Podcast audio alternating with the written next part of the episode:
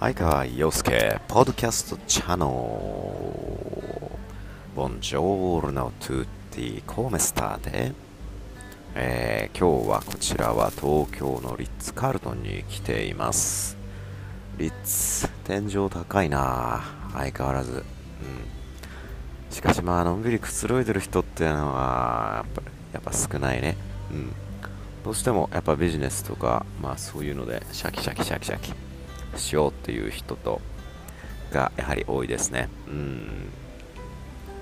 まあ余談ながら、えー、と、ビジネスクラスのラウンジとファーストクラスのラウンジの大きな違いは、ファーストクラスのラウンジでは仕事してる人はまずいないね。静かで。うん、で、ビジネスラウンジも快適なところとそうじゃないところがあって、うん、日本のビジネスラウンジはほぼあんま好きじゃないね、特に羽田。なぜなら、やっぱ日本のビジネスマンみんな真面目だから、出国直前までなんかガリガリガリガリ、えー、Excel だの、パワポだのいじって、うん、まあ当然仕事なんだからってそうだろうけど、うん、くつろげないよね。うん、まあ地方の空港に行けば結構ビジネスランジは静かだけど、うん、やっぱ羽田からの就航が多い空港っていうのはどうしても賑やかすぎてちょっと嫌だわ。うん、ファーストランジはいつも静かでいい。えーソーシャルディスタンスなんて言わなくても隣のお客さんとの距離は5メートルは離れてるしな。さて余談が過ぎました。今日はファッションの都ミラノででんイタリアといえばどこに行きたい？ミラノ行ってみたい。ミラノ大聖堂行ってみたいっていうのはね話があると思うのだけれども、うん、じゃあミラノの話をちょっと、うん、ミラノに初めて行ったのは2011年の1月のことでえー、というのも日本からね、イタリアに行こうと思うと、えー、チョコビが出てるのはミラノとローマ。うん、僕はその時はローマに行ったんだけれども、まあ、ローマからあミラノにまず行こうということで、えー、フレッチャロッサという、まあ、イタリアの新幹線に乗って、えミラノまでだいたい2時間半だな。うん、距離で言うと東京から大阪よりも遠くて、まあ、東京からそうだな、広島ぐらいの距離はあるんじゃないだろうか。しかし、まあ、イタリアなんで安全基準が日本と違うおかげで300キロ以上フレッチャーロスタースピードが出るのであっという間についてしまいます、うん、でミラノ。ミラノに着いたらまず行きたいところというのはミラノ大聖堂ですね、うん、ミラノ大聖堂っていうぐらいだからまあそれはそれは巨大な教会で真っ白。正面がピアッツァ・ドゥオモといって、まあ、ミラノ・ドゥオモ広場。ど真ん中には、えー、ガリバルディさんというね、まあ、イタリアの統一戦争の時の英雄の像が立っています、うん、ミラノ・ドゥオーモというととにかく白くて中に入ると圧巻の空間です。広い。あれは広くて美しいね。ミラノ人の誇りだね、うん、でこの、まあ、ミラノ大聖堂は、えーまあ、屋根の上に登ることができて、まあ、僕も一度だけ登ったことがあるのだけれど、うん。まあ、登ってみても街が見えますかというと実は見えないので、あまりお勧めしないね。うん、まあ、登る必要はないと思う。うん、でもまあ、その時は僕が登ったのは真冬で、えー、アルプスの真っ白な山がちょっと遠くに見えました。うん、というのも、ミラノっていうのは、あの位置的に言うと、まあ、かなり北。で、もうアルプスのふもと。なので、アルプスまでざっくり、どれぐらいだろうな、100キロもしないでも、あのアルプス山脈に入っちゃうぐらい、なのでかなりね寒い、まあ、冬は。で夏場は盆地なのですごく暑いのと蚊がめっちゃ出る、うん、忘れもしないあれは2015年の真夏。7月8月頃だったのだけどとにかく暑すぎてやばいと思って。でミラノで一番涼しいところはどこかって。それはエアコンの効いた部屋だけど、うん、他にも涼しいところが1箇所あってそれはナビッリョというところ。ナビッリョというのは運河でえーまあ、ミラノ運河、うん、ミラノ大聖堂からは、えー、ポルタジェノバだったかな、えー、ジェノバあジェノバ門という門があってその近くがあナビッリョです。でその大運河というのはもともとミラノから、まあまあ、運河を引いてジェノバっていう港まで、えー、これまた数100キロ近くあると思うけど、うん、その距離、まあ、水をね引いてで船がこうミラノまでねえー、直で通れるようにした、まあ、運河なんですよ。うん。で、まあ、今はね、もうジェノバから、まあ、ミラノまで船でっていうニーズあまりないようで、まあ、陸上輸送でね、うん、当時は、まあ、冷凍技術、冷蔵庫なんかもなかっただろうから、まあ、そうやって運んできたんでしょうね。うん。まあ、今では、魚釣りなんかをしてる人っていうのは、まあ、ナビルでちらほらいて、まあ、これはもう地元のあのジンガロさんたち、つまりロマって言われてる人たちね、がナビルで魚釣って食べてるっていう話だけど、まあ、見たことはないけど、うん、で今でもそのナビリョの近くには魚屋さんのマーケットなんかもあって、うん。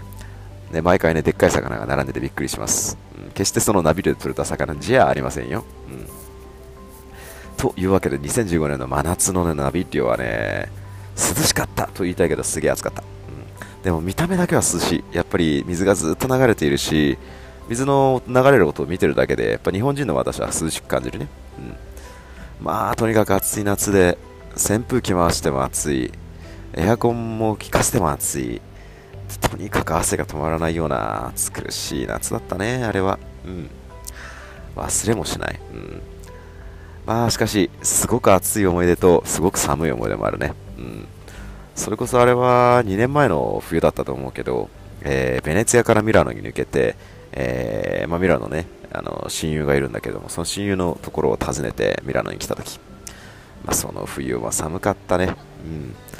朝着いたからあまあ朝の冷気がかなり答えたね、うん、他にまミラノで見るものというと、えー、どこがあるかな。まあ、ミラノといえばやっぱレストランに行ってもらって、コトレッタ・ラ・ミラネーゼ、それからリゾット・アッラ・ミラネーゼ、あるいはオッソブーコって言われる、まあ、ミラノ料理をぜひ食べてもらいたいところです。うん、で結構ミラノの伝統料理屋っていうのは街中にいっぱいあるんで、まあ、すぐに見つけることができるでしょう。うん、観光客のための店みたいなものは特に、まあ、ピアッツァドームの付近では食事しない方がいいね。うん、つまり、まあやっぱ、ドームの近くってのは唯一観光客がすごく多いから、まああまりいい食事は期待できないと思うんで、うん。まあ、それこそポルタ・ロマーナとかね、あっちの方に行けば、えー、あの辺はポリテクニコっていうミラノ大学の学生さんなんかも結構いるので美味しいお店もいろいろあります、うん、中華料理も結構美味しいしピッツァリアピッツァリアだったらミラノドームの近くにも美味しい店あるね、うん、まあそっかね。他にはミラノの見どころというと、うん、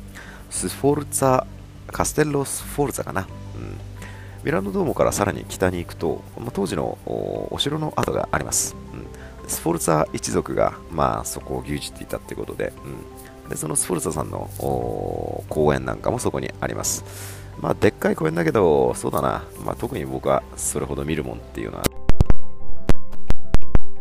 観光地ではあります、うん、ミラノといえばやっぱりミラノチェントラーレまず最初に見てびっくりするだろうね、うん。ミラノチェントラーレってのはスタツヨーネ、つまり駅のことで、えー、ミラノに、まあ、到着すると最初にね見る場所だ、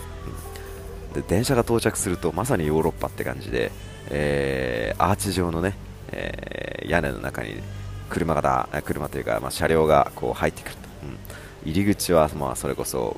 雄大なあ円柱列柱回廊になっていてまるでね、まあ、あローマのパンテオンのようなね豪壮な雰囲気があります、うん。ま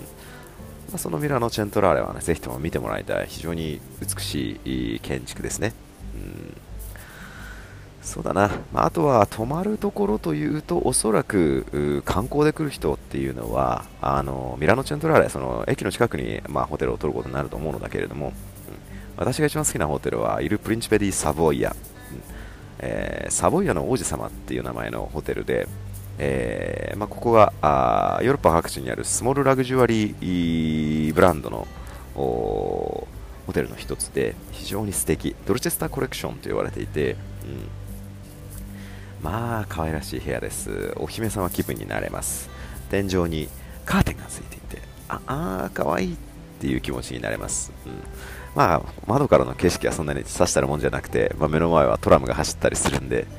だけど、まあ、大理石のね、お風呂に、いい可愛い天蓋付きのベッド、うん、それから赤い素敵なソファーで、えー、非常に快適に、あのー、ヨーロッパの楽しい夜を楽しめるんじゃないかと思います。で、朝ごはんには、あのフェラーリ、フェラーリっていう、あのー、まあ、シャンパンもついてくるんでね、うん、あのミラノに行ったらぜひ一度楽しんでいただきたいホテルの一つです。ということで、今日はファッションの都、ミラノの話でした。チャオ、ボンジョルナータ。